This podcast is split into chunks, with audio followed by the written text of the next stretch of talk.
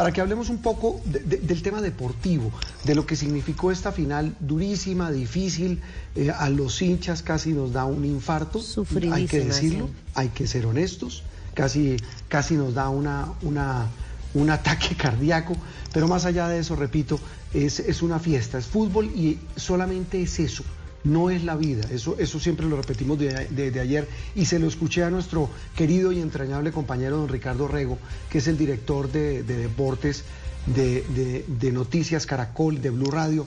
Don Richie, usted no ha parado, muy buenos días, lo molestamos porque sé que está yendo nuevamente al estadio porque esto no para, pero lo queríamos molestar, lo queríamos, eh, eh, queríamos conversar con usted, don Richie, hoy. Eh, muy buenos días, feliz domingo para que nos ayude a entender lo que ha pasado, este partido, esta final sufrida, difícil, eh, dolorosa para unos, gloriosa para otros, pero, pero ¿qué muestra del nivel del fútbol colombiano? Don Richie, muy buenos días. Hola, Juan Roberto, feliz mañana para todos los oyentes. Eh, ¿Está viendo el corazoncito? No necesita el no, cardiólogo, ¿no? No, casi que, casi que no, don Richie, casi, casi tengo un hijo ahí en el estadio. Ay, caramba, no, a la, a la hinchada de Millonarios, a los hinchas de Millonarios, felicitaciones realmente como usted lo decía en este, en este preámbulo, fue una muy linda fiesta. Eh, y, fue dramático eh, el cierre de, una final que estaban esperando o estábamos esperando todos. Yo creo que el pensar eh, en una final entre Millonarios y Nacional era algo que el fútbol colombiano estaba guardando en un momento determinado y se dio en muy buenas condiciones. Yo creo que si hablamos de lo futbolístico, primero llegaron los dos mejores equipos de la temporada, con dos estilos muy distintos. Indiscutiblemente Millonarios es un equipo que apeló no solo en la final, sino a lo, largo del campeonato, Juan y oyentes, eh, a, un juego de mucha más posesión, eh, de más presión, mientras que el eh, Nacional de Autuori, que al hincha del Nacional no le gusta cómo juega, marcó una tendencia a un juego más directo, digamos que con, con una filosofía mucho más europea. Mm, al final creo que las cosas se le descontextualizaron un poco al Atlético Nacional porque a mi juicio planteó dos partidos para defenderse y, y la tarea de llegar a la definición de tiros desde el punto penal no le salió bien. Eh, los cobradores no resultaron tan efectivos en medio además del bochorno de lo que fue eh, el remate del partido en los 90 minutos, en los cambios que desautorizaron jugadores como Pavoni y Candelo. Pero bueno, e-, ese digamos que fue el lunar del proceso de la final, porque si uno ve los 90 eh, minutos de Medellín, los 90 minutos y la serie de cobros desde el punto penal, creo Juan que fue una, una finalísima con la que la gente disfrutó, hincha o no hincha de Millonarios y Atlético Nacional. Sí, Richie, fue muy sufrida hasta el último momento y yo quisiera saber ahí a futuro qué es lo que viene. Se habla de un premio gordo de 500 mil dólares, eso sí es así, además de ya ese cupo directo a la fase de grupos de la Libertadores. ¿Qué se llevan los, los jugadores y el equipo de Millonarios con esta victoria? Bueno, primero el honor, María Camila, buenos días, eh, de alcanzar una estrella, la 16, frente mm. al, rival eterno. Yo, creo que el clásico, el clásico de Colombia eh, se llama Nacional Millonarios, Millonarios Nacional. Hay clásicos regionales muy importantes, como Millonarios Santa Fe, como América Cali. Entonces, eh, primero eso, creo que el honor de, disputarle una, una estrella y eso no tiene precio. Para el hincha no tiene precio que Millonarios hoy se levante eh, como campeón frente a Nacional y, creo que esa es una, una realidad que incluso vivimos anoche. Y segundo, ya en lo económico, mm, pues Millonarios va a recibir un millón de dólares por cada partido en eh, la fase de grupos. Bueno, si ese monto no aumenta para la próxima mm. temporada. Hoy esa es la realidad con Nebol, es decir, le entregaría eh, 3 millones de dólares a, Millonarios ya por la primera fase de la próxima instancia de la Libertadores. Además, unos detalles, Juan, eh, María Camila, es que no va a la fase de clasificación, sino que va directo a fase de grupos por ser campeón del primer torneo en Colombia.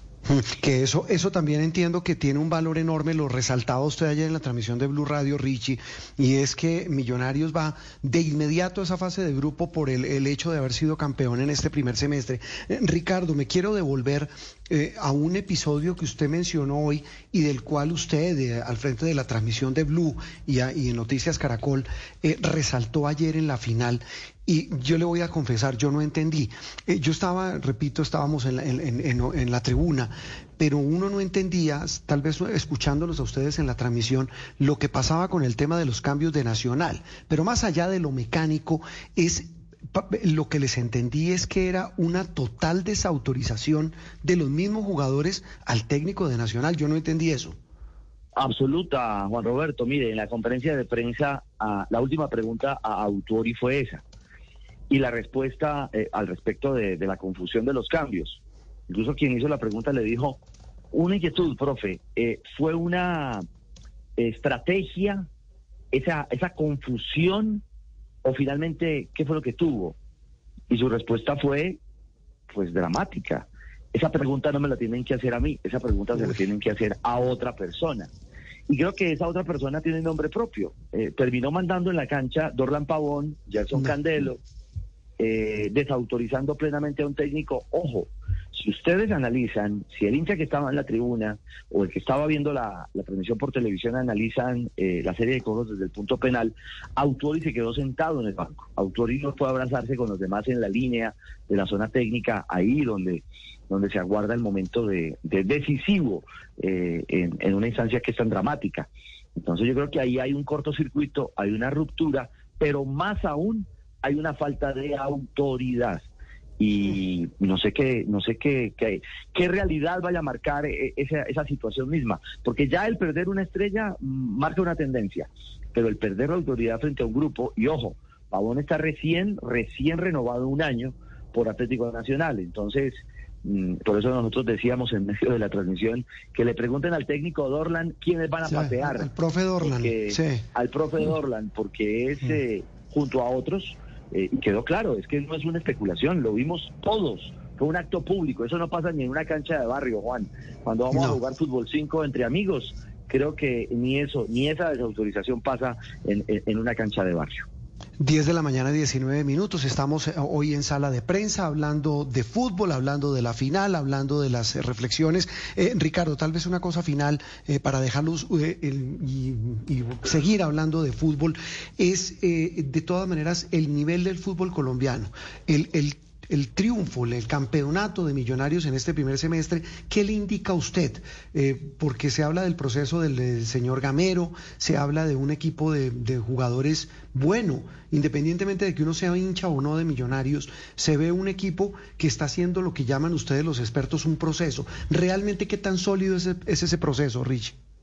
Es entender, Juan, que cuando se le da tiempo y espacio a un técnico, eh, a veces ni siquiera las suficientes herramientas. Eh, Gamero es un gran administrador, lo ha demostrado.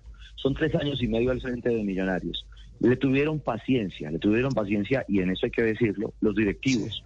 Le tuvieron paciencia los aficionados, que siguieron creyendo en una idea, en un modelo, que se aguantaron un par de fracasos, pero también celebraron un título de, Copa, mm, que fue conseguido también bajo el mando de Gamero y a la espera de esto, de alcanzar finalmente el gran objetivo que era, que era una estrella. Yo creo que es el ejemplo vivo de que necesitamos que los clubes en Colombia entiendan que los procesos pueden llegar a buen puerto. Claro, procesos bien edificados, procesos construidos a partir, por ejemplo, de creer también en la cantera. Es que uno mira millonarios de hoy y en los más recientes. Hoy uno, uno cuenta con Oscar Cortés. Eh, bueno, no tuvo una buena final, pero Cortés fue determinante a lo largo de la temporada. Está el chico eh, David eh, eh, Beckham, Beckham David, Beckham David Castro, que también es una nueva joya, que fue también valioso, a pesar de que no tuvo minutos en este último partido. y es un poquito para atrás, Andrés Gómez, que está en el fútbol de los Estados Unidos, el mismo Ruiz, que ahora está en el fútbol de Brasil. Es decir, estas hechuras, junto a Ginás, por ejemplo, para seguir sumando nombres que le ha dado continuidad, crecimiento y cabida a un técnico como Romero. Entonces yo creo que, ese es un poco, Juan Roberto, yo creo que es el, mensaje final de entender que no solo con chequeras se ganan campeonatos, que no solo con chequeras eh, se logran los triunfos y que hay que trabajar de fondo y darle una identidad a, a lo que están haciendo los clubes. Y hay que decirlo, a Gamero, todo señor y todo honor, creo que indiscutiblemente se convierte en el gran ejemplo de los entrenadores colombianos a futuro para lograr construir objetivos y para lograr construir alegrías como la que hoy viven eh, los hinchas de Millonarios. Sí, es que el video Richie del profe Gamero cuando ganaron es profundamente conmovedor porque es una como usted dice, un triunfo de muchos años trabajado, mm. pero Richie, escuchándolo hablar de cómo el fútbol es, es una gloria para el país, sea del equipo que sea, ¿cómo ve usted la, la controversia por la que se pasó esta final que tiene que ver o nos hace pensar en lo público del fútbol? Hay muchos que dicen esto demuestra de que el fútbol debería ser ya para el tema de verlo de todos y accesible ah. para y asequible para todos. ¿Cuál es la conclusión de esto? Viendo después, pues finalmente tuvimos las transmisiones en lugares públicos, pero debería ser el fútbol en Colombia entonces público. María Camila, mire, hay experiencias buenas y experiencias malas. Esta semana lo, comentaba en, en Mañanas Blue. Una experiencia perversa fue la que tuvimos en Argentina, cuando los Kirchner tomaron el fútbol como su caballito de batalla, como su gran caballa, como, su gran eh, caballito político.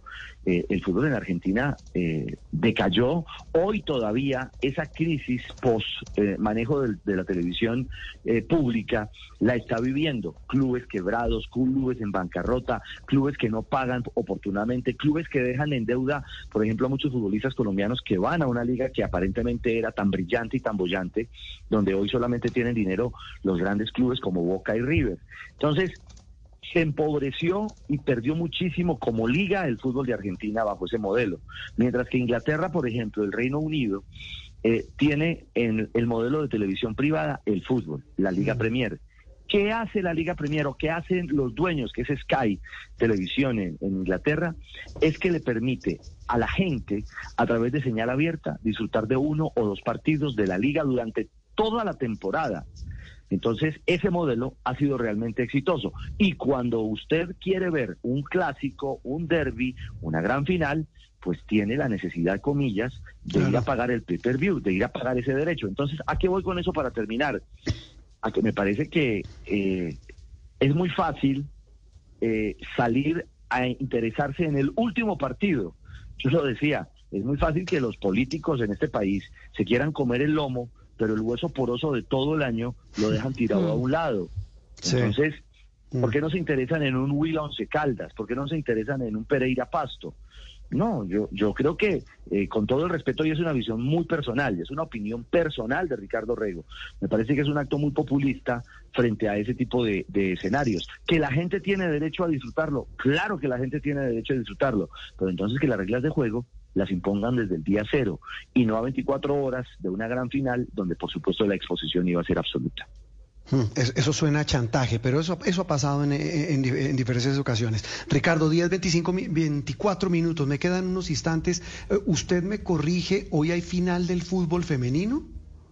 Claro, es que hoy vamos camino al campín de nuevo. Esto no para porque hoy lo que nos reúne alrededor de eh, digamos, el trabajo periodístico y la emisión de El Mediodía de Noticias Caracol, será de nuevo, eh, claro, los ecos de la gran final del fútbol masculino, pero además la magnitud, el respeto, y la dimensión que se merece el fútbol femenino en Colombia. Hoy estaremos con Santa Fe, estaremos con América, vamos a estar en cada una de sus concentraciones, vamos a tener además voces femeninas alrededor del análisis de lo que significa esta final, porque creo que hay que darle, particularmente desde, desde el canal Caracol, tenemos esa, esa política y es que eh, la igualdad de género y aparte de eso, eh, la magnitud y el crecimiento, la pisada del fútbol femenino cada vez es más importante, así que queremos acompañar esta fiesta, lo vamos a hacer en el día de hoy y más Juan y María cuando eh, la FIFA, por ejemplo, en esta coyuntura nos ha dado un mundial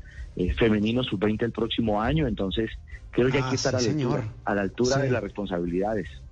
Sí, eh, tal vez una, una cosa, ¿cómo vio la organización del partido? Es decir, a, nivel logístico el estadio, yo hace mucho rato le confieso que no, no iba, pero, pero me, pareció, me pareció que todo estaba como ordenado. Al final un poco de caos, porque algunos hinchas de la emoción que estaban afuera intentaron entrar al estadio, de hecho lo hicieron, pero la organización eh, pasa la prueba, me parece. Eh, pero absolutamente, Juan, y no solamente la organización logística, creo que también la afición como tal. Ah, Merece un aplauso el hincha de Millonarios. El hincha de Millonarios creo que respondió con respeto, con alegría, eh, disfrutó la fiesta. Sí, uno entiende que al final con, con el éxito algunos se desborden, sí, algunos pierdan el control, pero, pero no fue un acto generalizado. Me parece que eh, hubo un ejemplo de civilidad, de cultura deportiva y ciudadana por parte de los hinchas de Millonarios. Y sabe que me llamó la atención, Richie, eh, y lo comparto con los eh, oyentes de sala de prensa y los televidentes, qué cantidad de niños y qué cantidad de familias. Hacía mucho rato uno no veía en el estadio eso, que es recuperar el espíritu al final de lo que es la fiesta del fútbol, una fiesta de familia. Es lo más lindo. Yo, yo le confieso algo, Juan Roberto, con, con esta eh, realidad de vivir el día a día del fútbol. Mm, a mí me inquietaba un poco el tema de los de los pequeñitos. Yo, eh, y ya es una intimidad, uno de mis, de mis hijos es hincha de millonarios y, no me diga. en la que... y, y, estaba yo en esa dualidad de si, de si mm. llevarlo o no al, al estadio. Finalmente me jugué la carta de no hacerlo y, como dice popularmente, le da uno guayabo que se haya perdido una fiesta como esta, pero, pero bueno, lo cierto es que los niños en realidad fueron grandes protagonistas de, de esta finalísima y, el mío la, lo, celebró a la distancia.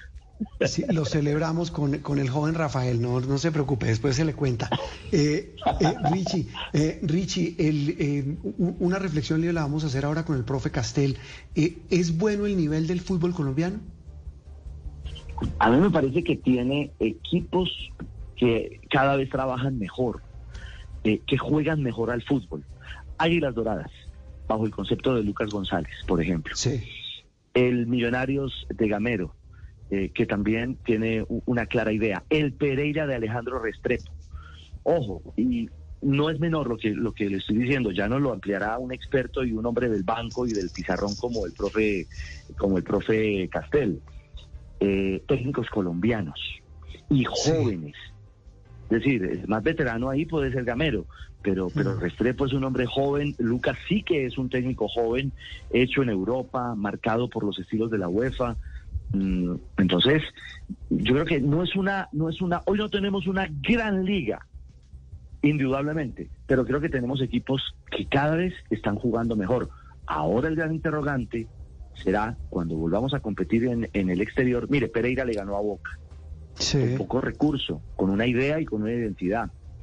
Ahora Millonarios tendrá que ir a la Libertadores. Millonarios va a tener que reforzarse para competir en el continente. Pero lo que a mi juicio particularmente considero, Juan, es que hemos encontrado nuevos técnicos colombianos que le han ido imprimiendo modernidad, concepto, idea, han refrescado la estructura de nuestra liga y eso nos ha permitido tener equipos que, insisto, a mi juicio, cada vez juegan mejor al fútbol. Pues don Richie, como siempre es un gusto tenerlo aquí con nosotros, lo dejamos porque va para el estadio. Nos vemos a mediodía en la edición de mediodía de Noticias Caracol. Chao Richie. Ahí, ahí estaremos, un abrazo y saludos y que sigan conectados todos a sala de prensa. Sí, señor. Ricardo Orrego, el director de deportes de Noticias eh, Caracol y de Blue Radio, doña María Camila, ¿le quedó claro? Sí. Sí, señor. Eh, que ganó el mejor dicen los que saben.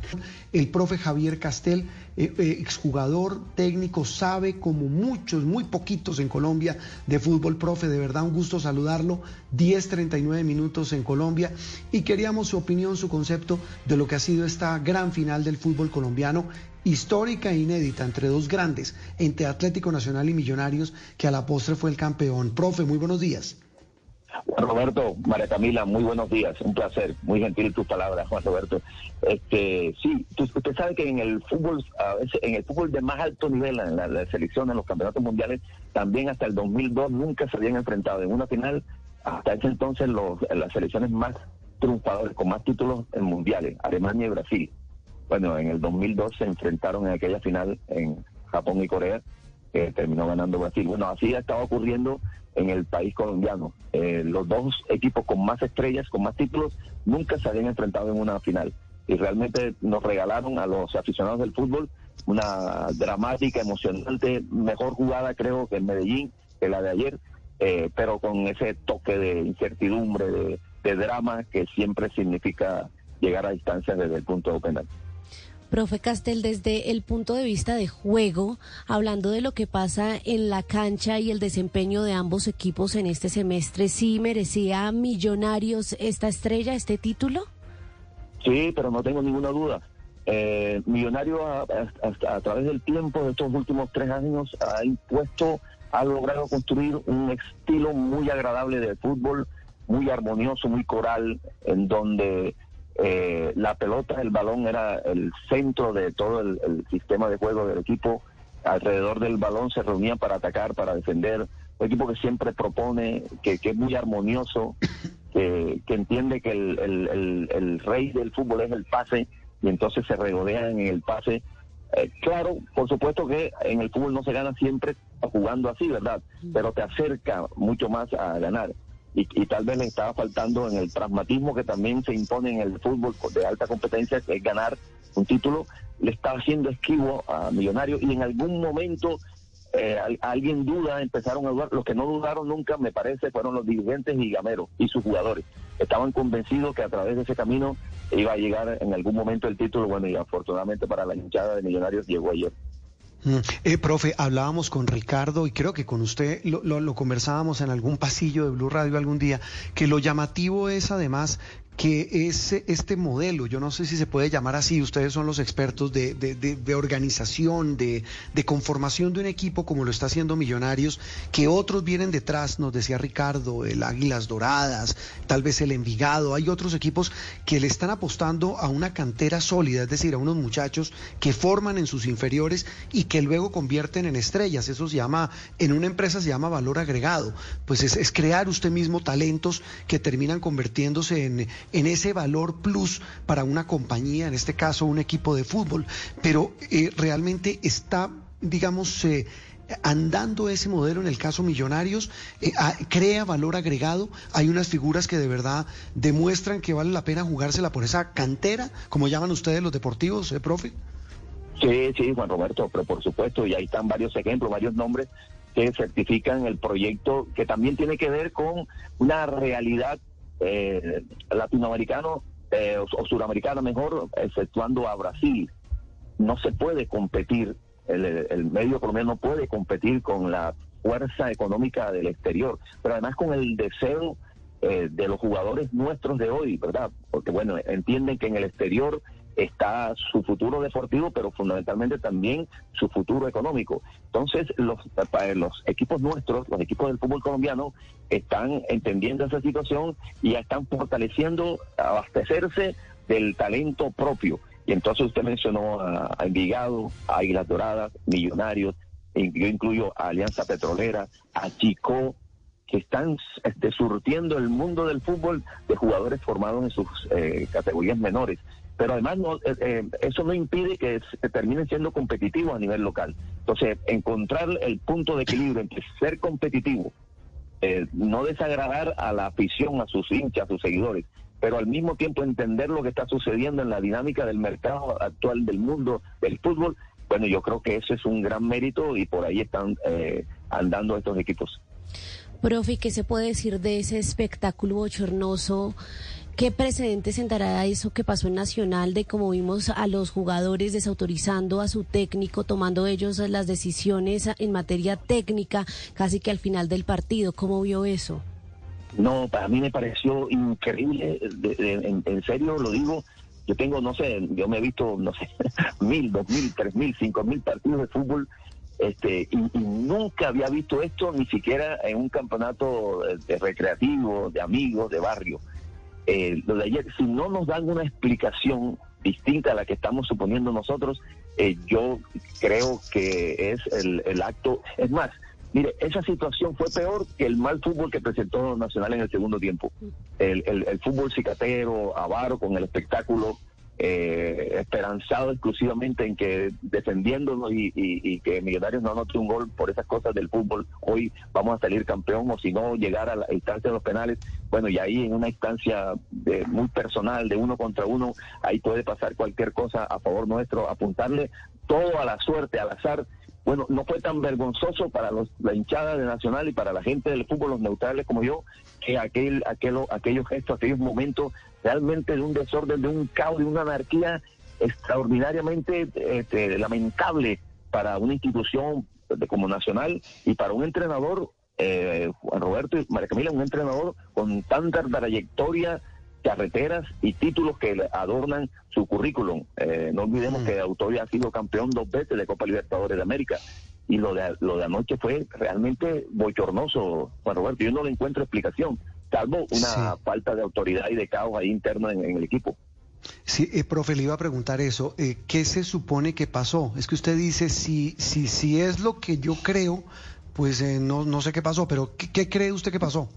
No, una absoluta desautorización de jugadores en la cancha con respecto a decisiones que iba a tomar el entrenador para en el momento de las sustituciones. En el primer momento iba a sustituir, faltando aproximadamente un poco algo de 10 minutos más o menos para Roberto, él iba a sustituir a, a Duque y a Pavón Mm. Claro, eh, los jugadores interpretaron en la cancha que era una mala decisión.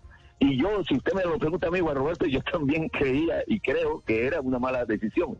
A falta de 10 minutos, muy cerca de la posibilidad de ir a la distancia de los lanzamientos del punto penal en una final, bueno, eh, suena extremadamente desacertado eh, sustituir a Pavón y a Duque, sus dos mejores cobradores, ¿verdad? Pero independientemente de eso, no, el caos se devolvía al jugador, lo desautorizaron, después los otros cambios los desautorizaron, no sabía quién, quién iba a salir, el que daba las órdenes en el campo era Pavón, señalaba, levantaba, gesticulaba, y, los últimos cambios realmente fueron ya prácticamente cuando iba a, dar el pitazo final el, árbitro, entró Harlan Barrera, prácticamente sin ningún calentamiento, sin un mínimo de adaptación al partido, no es lo mismo estar afuera que estar en el ambiente, en la tensión del partido adentro, eh, y le tocó, bueno, lamentablemente para el Nacional cobrar el último eh, lanzamiento y errarlo. Profe, como vio, ah, ya hablando de la dirección técnica, pero de Millonarios, ¿qué cree que vaya a pasar con el profe Gamero? ¿Cree que usted mencionaba algo fundamental y es como él, después de muchos fracasos, logra consolidar este proyecto futbolístico y demostrar que da resultados? ¿Lo ve permaneciendo en Millonarios por un, tiempo más o qué cree que va a pasar con él? Sí, y ojalá sea así. Y además, yo no sé si eh, todo lo que le ocurrió a, Gamero y a su equipo millonario en estos últimos tres años eh, puede incluir la palabra fracaso. Yo creo que no. Yo creo que, claro, si analizamos eh, todo el fútbol en valores absolutos, es muy probable que la palabra fracaso le, le quepa. Porque, claro, si, si solamente analizamos el éxito de un equipo por un título, pues seguramente Millonario no va a entrar en esa, en esa categoría. Pero todo lo que hacía, primero, lo más difícil del fútbol es eh, crear un estilo de juego y tener una convicción que respalde ese estilo independientemente de los mayores o menores logros. Y los logros que iba produciendo Millonarios realmente ameritaban darle continuidad a. Primero, un estilo que le gustaba a la gente, que nos gusta a, los, a, a la gente de fútbol.